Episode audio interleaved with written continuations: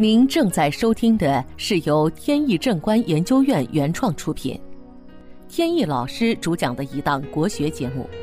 这里以真实案例的形式，摒弃晦涩难懂的书本理论，力求呈现一堂不一样的文化讲座。今天跟大家聊一个房屋风水的话题。中央电视台二套经济频道有一个节目叫《一锤定音》，这是个收视率比较高的收藏鉴宝类的节目。在最近有一期节目中，重点介绍了风水罗盘是怎么回事儿，包括起源以及如何使用等一些相关知识，还比较详细。大家有兴趣的话，可以在网上搜一下来看。这几年风水方面的有关话题引起了各大媒体的重视，尤其是中央电视台也几次提到过风水的事情，还有一次在新闻上专门说过风水得到了大家的关注。风水对人们身心健康都是很有帮助的。正好那天我看到了这条新闻，当时呢挺兴奋。连央视媒体都公开宣传了风水文化，这是值得欣慰啊。这是一句题外的，下面开始正文。前段时间一个朋友来找我，说起了他们家的事情。他母亲身体一向是不错的，但是去年他们家买了一个新房子，全家搬进去以后，母亲的健康就一直不好。经常说肚子疼，肠胃消化也不好，而且越来越重。一开始一家人以为是搬家时累着了，休息休息就会没事儿。结果一拖拖了一年多，一直没好。期间也看过大夫，始终没查出原因，还是肚子不舒服。后来大家就认为这应该是老年人年龄大了，肠胃功能退化，所以导致出现的这种莫名其妙的病症。家里有个儿子正在读大学，大学在北京，离家不远。儿子学习是很争气的，中学时学习就很好，名列前茅。但是上了大二，也就是搬了家以后。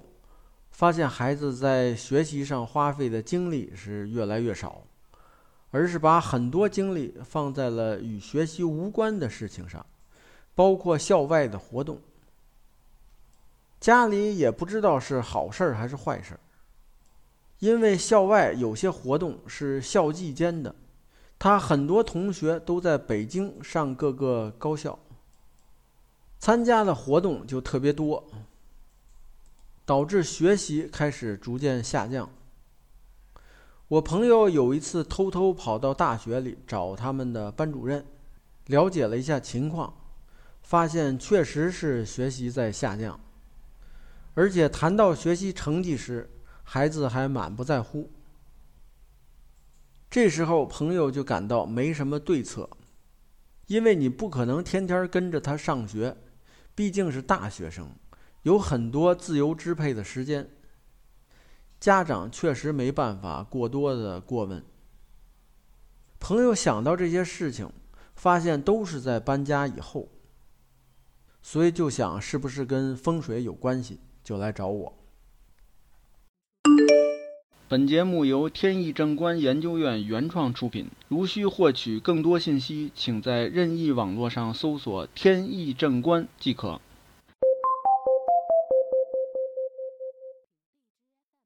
他家住北京的南城，离家不远有条河，多年前水不干净，但是后来经过整治，已经好了很多。他住的楼是八十年代修建的塔楼，建筑比较旧，不过外墙还是前几年翻修过的。整个楼不是正向的，所以屋子也不是正向的，大门朝向东南。纳的是四八祖星，属于文曲带财。也就是文曲星和财星都有。这位朋友本身就是做教育咨询工作的，屋子算是比较适合他的职业。这个屋子最大的问题在于，整个大楼不是方方正正的，而是带有棱角，所以屋子里也带棱角。客厅就是缺西南角和东北角。缺角的房屋会让全屋的气场分布不均，影响到磁场。西南是坤卦，代表年长的妇女，也代表朋友的母亲。在人身体上代表肠胃和消化系统。结果老母亲的房间正好就位在西南位，又赶上现在是五黄病星飞临，所以就导致。疾病缠身，而且疾病主要集中在消化系统上。